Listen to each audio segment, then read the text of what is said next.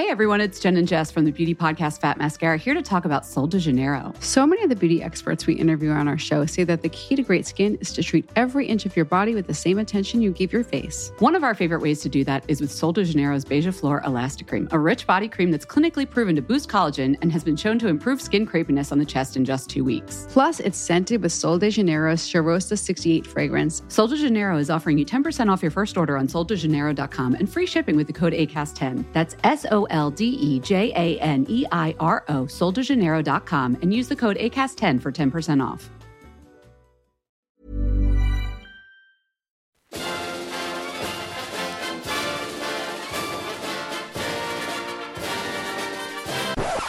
Well, hello everyone, and you join us here today to talk about Grand Seiko. Tom, you like Grand Seiko? Yeah. Love them. Well, Tom, take that bias and throw it in the bin right now, because we are going to play some serious devil's advocate.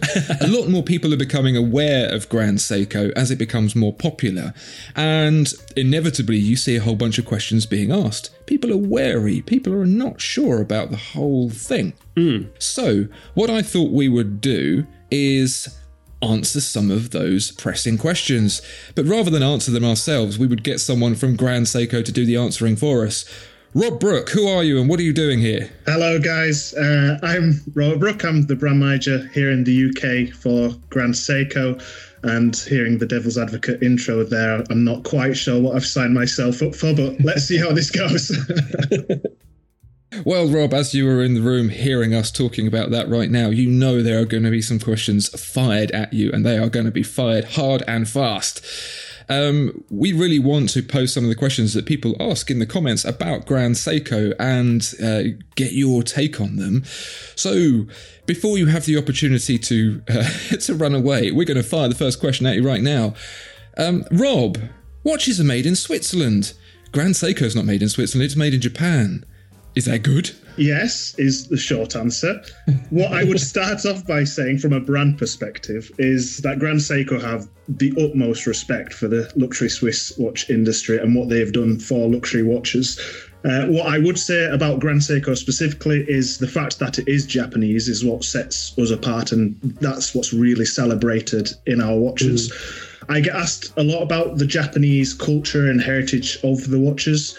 And I've I've been over there, I've seen the factories and the culture and even the hospitality of the people there in the factories. It is just astonishing. I feel like I should be bowing to them, and it's it's almost the other way around. But I, I often feel like, being a Yorkshireman, an imposter speaking on behalf of the culture and the craftsmanship that the Japanese and the levels of detail they go to. So I'll uh, I'll, I'll paraphrase uh, a beautiful speech that Akio Naoto said at Watches and Wonders this, this year. And he talked about the concept of do, which in English means the way. And it's basically the determination to achieve perfection in every aspect of any endeavor, and it goes across different arts arts. So there's calligraphy, which is shodo, there's martial arts, you know, budo, judo, and even tea ceremony, the sado. And he talks about how every country, you know, strive for perfection in their fine arts, but there's something uniquely Japanese how they strive for perfection in something as simple as making tea. And that that's what really inspires Grand Seiko. And as we kind of dive into a bit more, I hope we will see the kind of levels of detail that Grand Seiko go into that you would never imagine for these individual watches. Nice. That was a better answer than I was expecting. I'm a little bit floored by that. I'm not sure how to take that. Yeah, I mean, I love that philosophy. And they've got there many studios around Japan as well, haven't they? The, the Micro Artist Studio and the, the Shinsu Studio. They seem like very inspiring places. um, the countryside surrounding them, as I'm led to believe, is is very beautiful. Have, have, have you have you been to these places? Have you, have you witnessed the awe of the uh, the mountains and the snow around these studios? Yeah, it, interestingly, yeah. I, I, I mean, they, they opened a new factory in Shizukuishi, a studio that it was created by architect Kengo Kuma, that really jo- joins them, the the artisans and the watchmakers, to nature. And they have right. there's a there's a philosophy behind Grand Seiko, which is a nature of time. And It, it, it can sound a bit of a gimmicky thing to, to us here in the U K, and it's but it, it's it really means something to them, and that play of light and shadow. And yeah, it's, it's it's an astonishing thing to to see and to feel, and you can really feel it come across in these watches. So it's it, and and the whole nature of time thing, from across capturing moments in time, but also capturing and showing and displaying that that nature of time and the passage of time. It's it's really quite a romantic thing. And as I said, I feel like an imposter talking about it in that sense. But when you go over there, you really get a sense for it. And th- they took me to North Japan, where I stayed in a very traditional Japanese hotel where you, you kind of put, take your shoes off at the door and put slippers on. And there's a bed on the floor with a, a pillow full of plastic beads. It, it wasn't the best night's sleep, especially the jet lag, but it's just right. inc- incredible to see. And you, you really get to get a feel of all these kind of philosophies and see that it's not just some marketing gimmick. It, it's, it's something that really It rings true to the Takumi and the artisans over there, and they really pursue these these avenues. Awesome. It is a, a culture defined by fastidiousness, isn't it? And for them to find an artistry, a painstaking artistry, even in the repair of broken pottery, it's become an obsession from a cultural perspective. And uh, I suppose watchmaking is just ripe for that culture. Right, Rob, you're going to struggle with this one, mate. Quartz movements. Not everyone's favourite thing in a watch, but Grand Seiko, they use them all the time. Why would they do this? Well, I almost feel I can fire this one over at Andrew, as I know he's he's a fan and owns a quartz model himself, but I'll I'll, I'll do my best. We'll we'll kick off. So with Grand Seiko, with quartz, they're, they're developed to be the best in every aspect, tying into that, that dough concept. And what I will say as well, in terms of what I was just saying about capturing or the passage of time, we don't only do quartz models. We do quartz, we do mechanical, and we do the painted and exclusive spring drive caliber. So we have yeah. three different ways of telling the passage of time, and where generally most brands will focus on one in particular. And Grand Seiko really push the boundaries in each of these areas, and could arguably say they, they do fantastic movements in all three areas, which is is incredible. Um, from the quartz perspective, let's kind of dive into particular pieces about why it's so special in that kind of artisan side. So even the quartz crystals that go into these quartz watches are, are grown and nurtured in-house, and they go through a three-month aging process.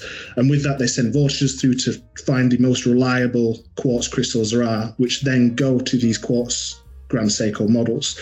These are uniquely matched with the I C, so it knows how that quartz uh, crystal will react. And the watch is then thermally compensated, which means that the watch temperature checks itself five hundred forty times a day, and the I C will adjust accordingly to that quartz crystal, knowing how it will respond. To kind of think that that is the level of detail going into the quartz model in a Grand Seiko is just unbelievable, and, and people would never think that that is what's going on inside this watch, and that's the kind of levels that Grand Seiko go to.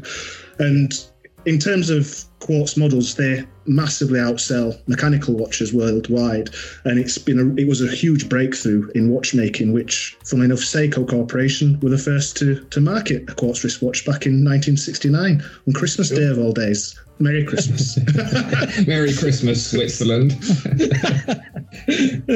Well, I, I, I guess it's, it was either called the Quartz Crisis or the Quartz Revolution, depending, depending on who you're talking to. Yeah.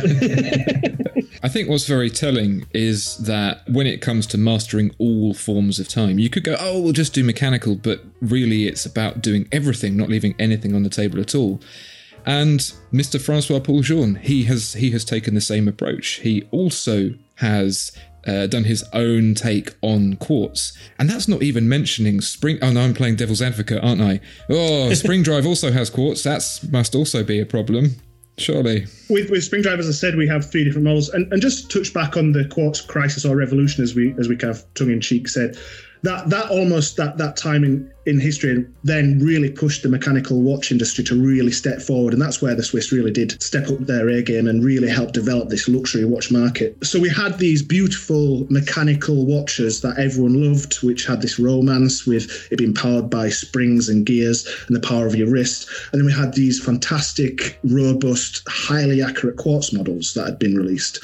And spring drive basically was an idea by someone called Akahane, who was an engineer at Seiko, who wanted to create the best of both worlds. So he wanted something that had the romance of the mechanical watch, you know, driven by springs and gears and everlasting watch that sits on your wrist, not powered by a battery, but something that's much more robust and highly accurate to one second a day, like a quartz model.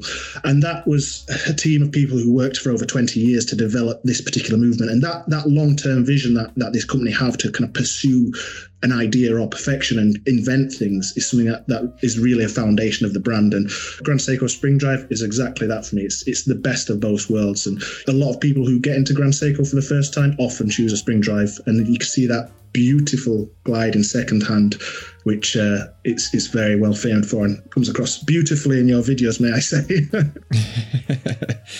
Well, flattery is going to get you nowhere, Rob, because ultimately, if you buy a Grand Seiko, you take away the grand bit.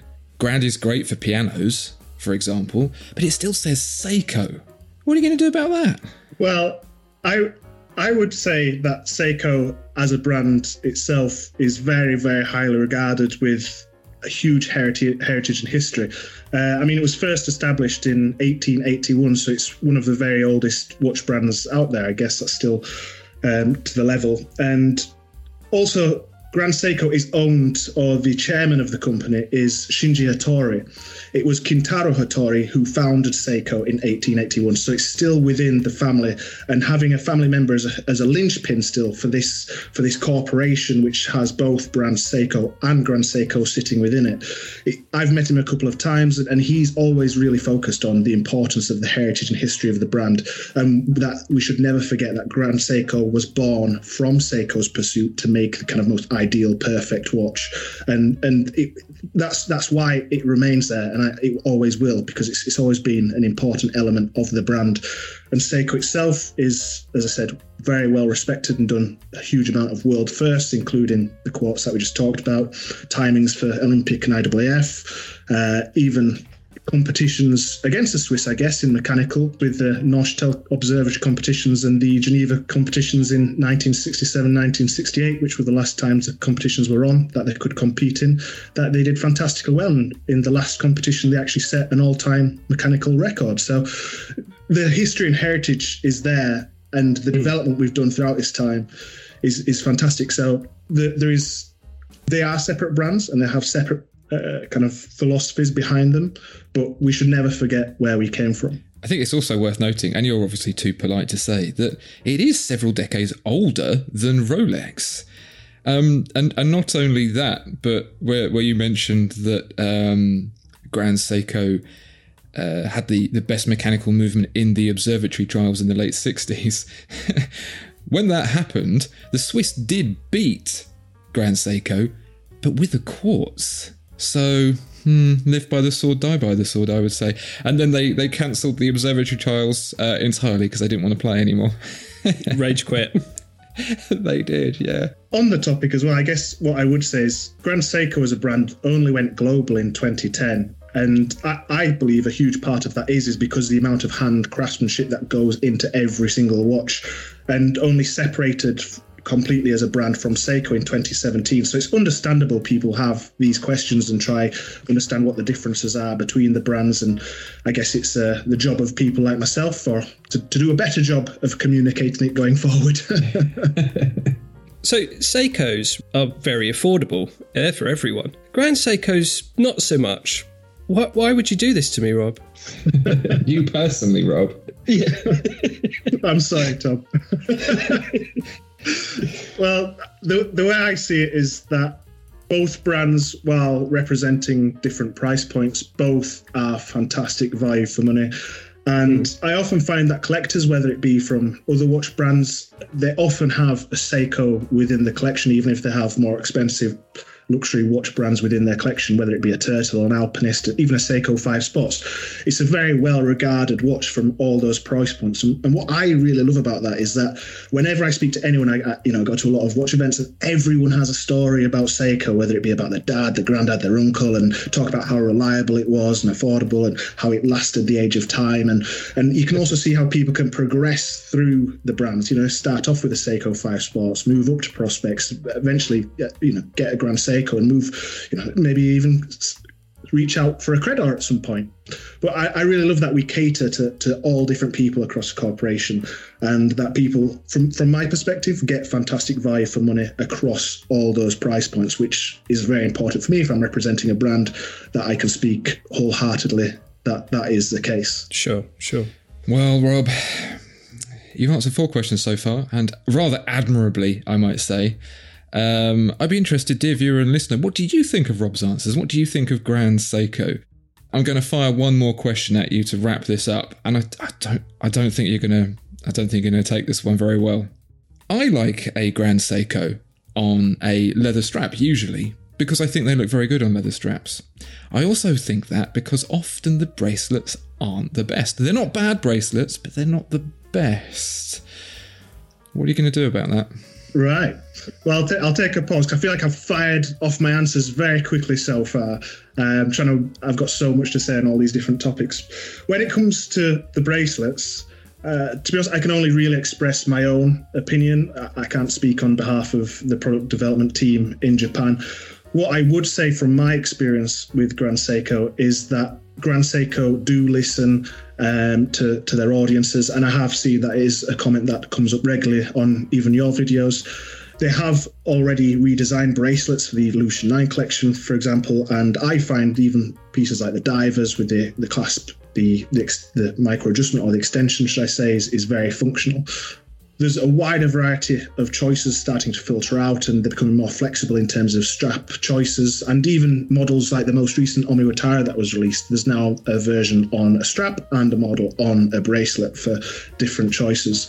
Um, and on, on the topic of, of them listening, previously they sent a, a colleague over from Japan and asked me to accompany them to meet with media partners, with authorised dealers and clients. And I, I honestly thought we would be a complete pain to clients, but they were, op- you know, arms wide open, invited us to their offices and were so thrilled that Grand Seiko cared about what they thought. And they genuinely took notes, all the feedback, and went back to Japan and work and develop on these things.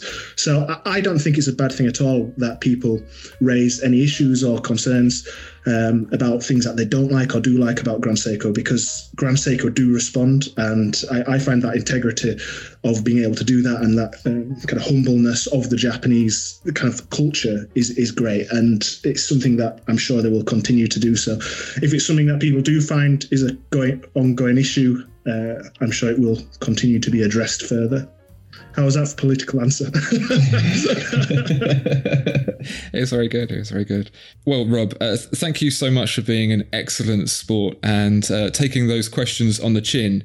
Uh, you've got an opportunity to throw in an extra comment from yourself if you want to, just broadly about Grand Seiko, because I know that you work there because you love the brand and because um, because you want to. It's it's not a job. What is it that really makes that such a pleasure for you? For me, it's, it's like I said, being able to represent a company that I truly believe in. And I, when I was first approached many years ago, probably six, seven years ago now, I, I didn't know much about the brand at all. And what I would say to people is, is do your own research and look at what people say on the forums, watch you know, videos like yourselves, independent videos about the brand, um, because I, the more I dove down the rabbit hole, the more I fell in love with the brand. So the more you can learn, the, the more you'll find out, and you will see it's a truly fantastic brand. Um, so that, that that's what I would advise. Even when I was working in retail, I'd always say to a client, don't take my word, take a business card and come back and let's talk. Excellent. Well, there you go. That's an awesome philosophy, I think. And uh, dear viewer and listener, If uh, if we can persuade Rob to come back, what questions might you have to see if you can break him? Because we failed. Put them down in the comments below. And uh, thank you again, Rob. It's been a real pleasure. Hopefully we'll see you again in the future. And to our dear viewers and listeners, we will see you next time. Goodbye. Bye. Bye-bye.